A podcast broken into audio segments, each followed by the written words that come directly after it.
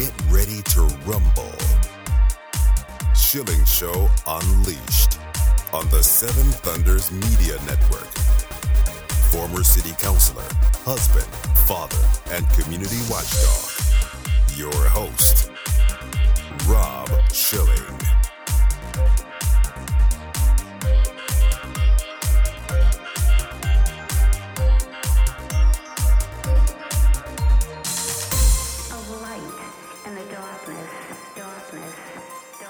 Welcome to the Schilling Show Unleashed podcast.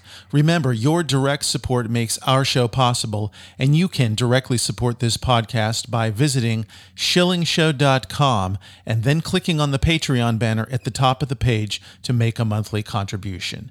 We appreciate your support. The Schilling Show Unleashed podcast welcomes Mary Ann Mendoza, the founder of angelfamilies.org and Angel Mom. And today we've got a lot to talk about regarding Biden's chaotic border policies and how that's affecting people in the United States of America. Mary Ann Mendoza, welcome to the Schilling Show Unleashed podcast. Thank you so much. Appreciate it. You have a terrific organization that's helping a lot of people. Would you tell us about Angel Families and how you got started? Yes. so, you know, when my son was killed, in May of 2014, I, you know, was kind of at, at odds and we were with a couple of other organizations. I met other angel families, but we really felt like we needed an organic organization that really was made up of angel families, angel moms, dads, brothers, sisters, and um, kind of lead our own destiny of where we wanted to go with sharing our stories. So that's why I formed Angel Families, and it's been comforting to all of us because leaders or founders of other organizations had really never experienced what we had. There's a, there's not a worse club you could be a part of or an organization you could be a part of. Really, you know, we don't want to welcome new members, obviously, but with this administration, it's happening more and more. But it's amazing how many people don't want to speak up for the fear of being called a racist or xenophobic or the lit- litany of names goes on and on and on. So the rest of us who do speak up try and keep the public aware of what's happening. Tell us a little bit about the function of angelfamilies.org and, and how you interact with your members. Well, we're there to support each other. You know, the dates come around of birthdays, of holidays, of the date of, you know, the unfortunate um, event that took a loved one from a family. And so we support each other like that. I try and keep people, when I get calls from certain states, you know, who want somebody to participate in an event or speak at an event, I usually reach out to those families who are closer to those events and keep them on the go with telling their story themselves. And everybody has each other's phone numbers. We're just there, you know, if you have a rough day, where you have a couple of angel moms who are dealing with trials coming up. And so we're a big support system of each other while those trials are going on. And yeah, unfortunately, with the Biden administration at ICE, we had a liaison there through the VOICE office who kept us abreast of cases and if these illegals were moved from, you know, one jail or prison site to another and when their deportation date was happening. And so we had a, a way of having closure. But with the new administration, we don't have that any any longer. So supporting each other is more important now than ever. Mary Ann, I think it's very important whenever we have these conversations to know something about the victim here and to know about your son, Sergeant Brandon Mendoza, whom you lost tragically. Would you tell us about him, the man uh, that you lost in your life, your son? It's just so tragic. Brandon was my third of four children. He just was an amazing man and an amazing son and an incredible brother. You know, when we lost him, it was a, it was like a spoke of our will was gone. What was super amazing about my son is the things that he did for the community and for people that I wasn't even aware of. And after his passing, the outpour of love and support from the community and the stories that I was hearing, he was assigned to a area of Mesa that had a lot of crime and a lot of gangs and a lot of drugs, and they had kind of taken over the park in the middle of this neighborhood. A lot of homeless people. He was assigned that area to clean it up. He took on a modern day beat cop attitude and went door to door and met everybody down there and got what their concerns were about their neighborhood and worked with um, homeless shelters and got the homeless people situated and out of the out of the park and then went to work to get gang members and drug dealers out of the park and slowly you know worked with the city of mesa to get new playground equipment and they ended up agreeing to do a ball field in the middle of the park because a lot of the young kids in that area played baseball. And ultimately they ended up naming it mendoza park after he passed away but um, there was a boys and girls club in that neighborhood, and he worked tirelessly with those children. Would meet them at the park and play kickball with them on Saturdays. Spent his own money and bought Christmas gifts for some of the kids that families weren't fortunate enough to be able to afford Christmas for the children. It just warmed my heart. You know, the I spent a lot of time at the Boys and Girls Club afterwards, carrying on his tradition of a Thanksgiving dinner for that community and warmed my heart all these children that came up and told me things that my son had done for them. It reinforced in me what a caring loving man he was and and how that just kind of flowed into his job as an officer yeah, what a wonderful legacy that he leaves behind. I want to ask you about the the surrounding situation, how he lost his life, and then what happened in the immediate aftermath of this, because it's very instructive. People may have a different impression about how these things are handled, and you've had an awful experience. Right. May 12, 2014, uh, Brandon was on his way home. It was the early morning hours. He was hit head on by somebody driving the wrong way um, an illegal on our freeways in the HOV lane. Hit head on. This man was going 104 miles an hour when he hit my head, my son head on. He had been drinking all day, was high on meth, so he was over three times the legal limit drunk. You know, the first phone call I got was at about three o'clock in the morning from Afghanistan. A fellow police officer who was Air National Guard and was deployed at the time kind of gave me a heads up that he had been in an accident, didn't know much of the details. And I got off the phone and kept trying to call his cell phone, and he wasn't answering. And then the doorbell rang. So they took me down to the hospital, and about 15, 20 minutes after I arrived, he died in surgery. He was just injured and so mangled. It's a day no mother ever wants to experience. So it was probably a, you know, the, that whole week was just a whirlwind with his funeral because, you know, it was a police officer and they kind of took over everything, you know, planning it all. And probably about two weeks into it that I realized that it was an illegal who had killed my son. So I started doing some research and I was really appalled at the amount of crimes that were happening and the amount of innocent Americans killed by people who didn't belong in our country. The leniency that was shown to them in our court system you know, in my situation, I was a little more fortunate that some of some of these other angel moms and dads because the illegal was killed in the accident also. So I didn't have to go through a trial. I didn't have to go through praying that justice was going to be served. So I was spared that, fortunately. But there are very unfortunate situations where these illegals kill these innocent Americans and they're given two years and and then they're supposed to be deported, but they're not. And so they're just released back out into our communities to go on and commit more crimes. It happens a lot. You had recently written about this in, in a column I saw that was published in one of your local papers, I believe. Maybe you could give us some details on, on one of the most egregious cases that comes to mind about, you know, how many times someone has been arrested or thrown out of the country, just terrible circumstances that were not addressed. Do you have an example? Yeah, I mean, there's there's multiple, you know, mm-hmm. angel families that have dealt with this.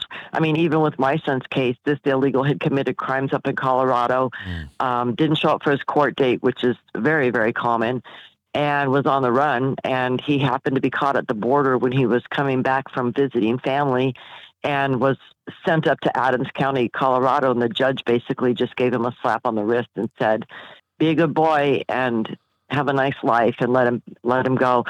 So that is a repeated pattern a lot. Of course, there's many many published stories mm-hmm. of illegals who have committed you know four, five, six crimes, released back out, and then ultimately end up killing an innocent American. But those families don't speak up. You know, the probably the one who's who's a part of our group. It was five crimes and continually given parole and allowed back out into the communities. And that was over in California. And you know, you've got sanctuary sanctuary policies which lead up to this. And they continually commit crimes and are just given a slap on the wrist and released back out. North Carolina, the former governor had created a not it was a law that was passed where North Carolina was a anti-sanctuary state. And in the midterms in 2018, there were three sheriffs that were elected in North Carolina. Sheriff McFadden was one of the ones that comes to mind. And they immediately made their counties sanctuary counties in North Carolina.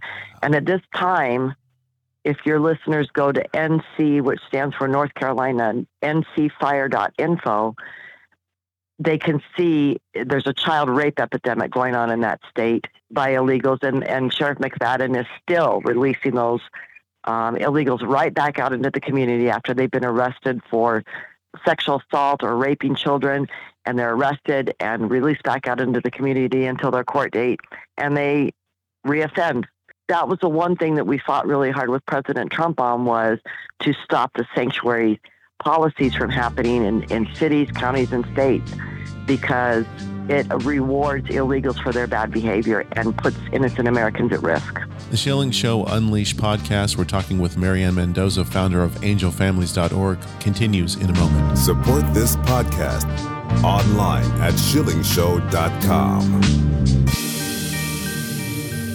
BorderHawk.news is a one stop shop with the latest news about immigration nationalism and globalism. The Borderhawk staff daily curates immigration news stories and, in the fashion of the Drudge Report, updates the site with cutting edge content and original first class commentary. BorderHawk.news highlights national and international media reports, tweets, and nuggets buried in local news blurbs, polls, video clips, and policy research. Border Hawk is pro legal immigration, pro rule of law, but against an unsecure border as countless Americans have suffered violence at the hands of criminal illegal aliens. And an increasing number of Americans are concerned about how mass migration affects their daily life. BorderHawk.news will remain on the forefront of the immigration issue with a buffet of info to read, evaluate, and share. Bookmark BorderHawk.news, add them on social media at BorderHawk News on Twitter.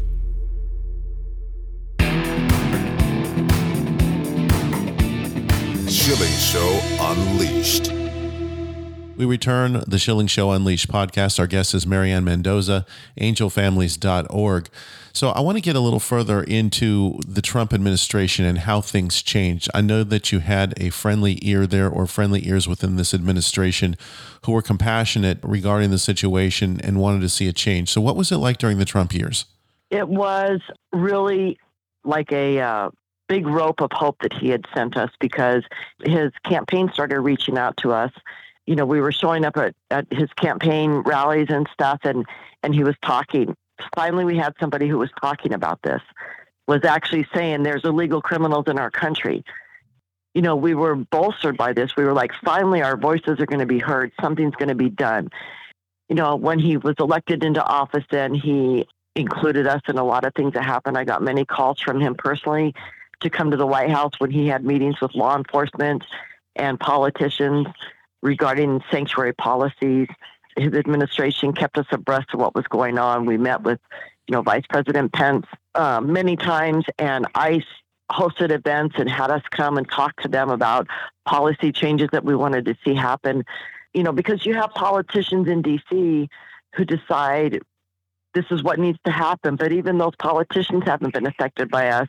And we do have, you know, thoughts about what really could could happen or laws that could could change or policies that I they adopted some of them when his administration was in office. We know what could have prevented our children's death. We saw we've we've you know some of our families have been to trials and hear the the things that go on. So that was very encouraging and very helpful and very I mean you know it helped us eased us through our pain because we felt like I said, like we were finally being heard. And when the administration took over, there's absolutely no communication whatsoever whatsoever. And of course, you know, opening the borders was one of his first things he did in the few hours after he took office. They've changed the VOICE office now to where illegals call that that office now, and they offer them help, and and they're immediately sent over to USCIS, and USCIS immediately gives them work permits before they've even had a hearing. You know, I had many conversations when they started that office up asking why were you doing this? And and you know they don't have any answers why. But the interesting thing is Mayorkas who is a liar he doesn't ever tell a tr- truthful thing out of his mouth. He used to work at USCIS and then he was secretary uh, deputy secretary at um, DHS under Obama. He knew what you know what he could do and the ins and outs and the the way that he could get around things. So once he would make he was made secretary of DHS, he made all these changes, and of course Cubans, Venezuelans, Nicaraguans, they're all exempt from Title 42. And so he was just letting those citizens flood our country for sure. And now that 40 Title 42 is going to go away here in the next few weeks, they're anticipating 10,000 more than that at the border every single day that are going to be crossing our borders. I place a lot of blame on Mayorkas. Of course, you know, the direction comes from above, how he's decimated DHS and really made ICE a uh, processing center for illegals instead of processing them and deporting them out of our country. It's more like a welcome center now. I'm curious, Mary Ann, about your interaction with other politicians outside of uh, President Trump before and during his presidency. But what about your local Congress representative, uh, state representatives, state senators? What were the interactions like? I really didn't interact on a state level much, but you know, I had a huge advocate in Congressman Andy Biggs, Congressman Paul Gosar, Steve King from Iowa was a huge advocate of ours. And it was unfortunate how they cancel cultured him out. Mm-hmm. Um, Jim Jordan has been there to listen to us. Thom Tillis had me come and speak at a Senate hearing. And I have followed up many, many times on a bill that he was putting, trying to get put through that if a sanctuary city, county, or state if a sanctuary policy had an illegal uh, released and that illegal ended up ultimately killing an American, that that family would have the right to sue the officials who made those sanctuary policies happen. But a lot of times these politicians put this stuff forward and we have little press conferences. They're just doing it for attention because it may be an election year and nothing is ever followed through. And that's the unfortunate thing, you know, with some of the politicians. None of the Democrats ever met with us. One, Congressman Kennedy from Massachusetts met with me. I wasn't allowed to have pictures taken. I wasn't allowed to talk about it in the media. You know, basically, I had a conversation with him. If we offered Americans the free college tuition that you're offering illegals to work in the IT world, we would have more Americans in that, that workforce and you wouldn't have to keep giving these special visas out and providing an education and placing them into our workforce and he was in total disagreement with me on that. You know, I met with him hoping to go in with a thread of common commonality on the immigration, the illegal immigration scene, and walk away with maybe a you know piece of yarn, but they just we just don't see eye to eye on those type of things. Mary Ann, I've often pondered this and, and I pray that it doesn't happen. But if any of these prominent politicians who have had a closed ear to you, for example, the one that you were just referencing, uh, suffered a similar loss in a similar situation that you did and became an angel family, I honestly question whether or not that would change their public policy position. Do you have any thoughts on that? Would, would it something like that change their mind? I believe so. We've had this conversation many times amongst us you know, at the time of my son's death, the Senator McCain and Flake were our senators at the time. I never got a phone call from them. And I was in DC one time at a fair event. I had done a Breitbart radio interview, and Senator Flake heard me, and I had mentioned that he had never reached out to my family, especially with my son being law enforcement. His office immediately called. Well, actually, he called me and and wanted to meet with me later that day. And I passed him in the hallway. He was going to vote and you know he didn't recognize me. When he came back for the meeting i said to him you know i saw your beautiful picture of your family in, in your lobby and i really want to ask you a question. Which child of yours would you choose to lose at the hands of an illegal criminal to support these sanctuary policies and, and not addressing immigration reforms you know the way that you should have and the meeting was abruptly canceled and I was ushered out of his office. Wow. That's very sad. So You know, and, and we've asked that question. I even asked that of Congressman Kennedy when I had met with him mm-hmm. because Grant Ronnebeck was basically assassinated, shot point blank in his face at a convenience store here in Mesa. And I showed him Grant Ronnebeck's picture and I said, you know, this young man was assassinated. And, you know, your family has experience with those type of situations and went on to show him a few more pictures and then ask him the same question. And yeah, he didn't like that either. It's reality. You know, and these politicians need to realize you forced us to give up, up a child mm-hmm. by your lackadaisical attention to things that should have changed decades ago. We're just collateral damage to them. There is a candidate in Arizona, and I saw a story yesterday where she had said if she's elected, she's going to uh, put armed officers on the border and uh, try to prevent the sorts of things. I'm not sure if you're familiar with the candidacy or the candidate. I was happy to hear that because I really do think it's time for people to take serious action and for people to be making promises like this during campaigns and then following through. Absolutely, and, and I'm not aware of, of who it would be. Was it on a her name? But uh, I did read the hmm. story yesterday, and I thought, you know, that that's really sounds like what we need is some people to be very bold about this. Absolutely, Governor Ducey should have done this. You know, when this whole thing started with the Biden administration, we have the authority on a state level to close our borders and to turn everybody around. Yuma is being overrun. Yuma, Arizona. I went down there with Andy Biggs and. Uh, you know, met with the Border Patrol. And I mean, we actually picked up at this opening in the wall there by Yuma because the majority of Arizona is a barbed wire border. That's it. 320 miles of barbed wire is part of our border. Airline tickets from Brazil, um, you know, their identification, because they drop all that because they don't want that kind of identification on them. It's 150 countries, I think, that have come through the border there at Yuma. I'm actually running for Arizona State Representative. I am really hoping, done a lot of research. Oklahoma passed a remittance tax in 2015, a 1% tax on money that leaves our country and goes to foreign countries because a lot of these illegals come here. That's their main goal. Come here, make good money, send money home to their families.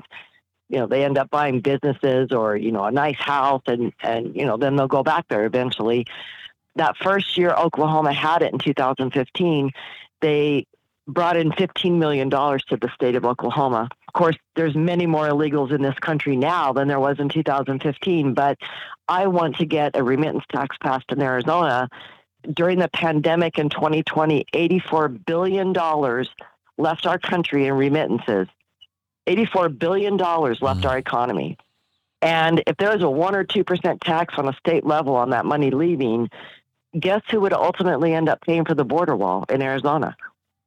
The illegals. Exactly as President Trump stated. And so, you know, we don't want a remittance tax on a federal level. We don't want the federal government having their hands on that mm-hmm. money. We want it on a state level. And if every state would pass it, if every state send a percentage of what they got out of their remittance tax to the border states for the upkeep of the wall, this is something that could happen relatively quickly. You had talked earlier about sanctuary cities and you talked about North Carolina and the law there. Are there any states that are doing an admirable job in dealing with illegal aliens and this problem of immigration that, that should be modeled by other states? Florida. They've got a governor who really understands the issues and has, he had one of my angel moms down there who lives there, Kiyan Michael. Um, she's running for office too for Florida state rep. Had her and her husband come and testify and uh, passed an anti-sanctuary law. They've passed e-verify as mandatory.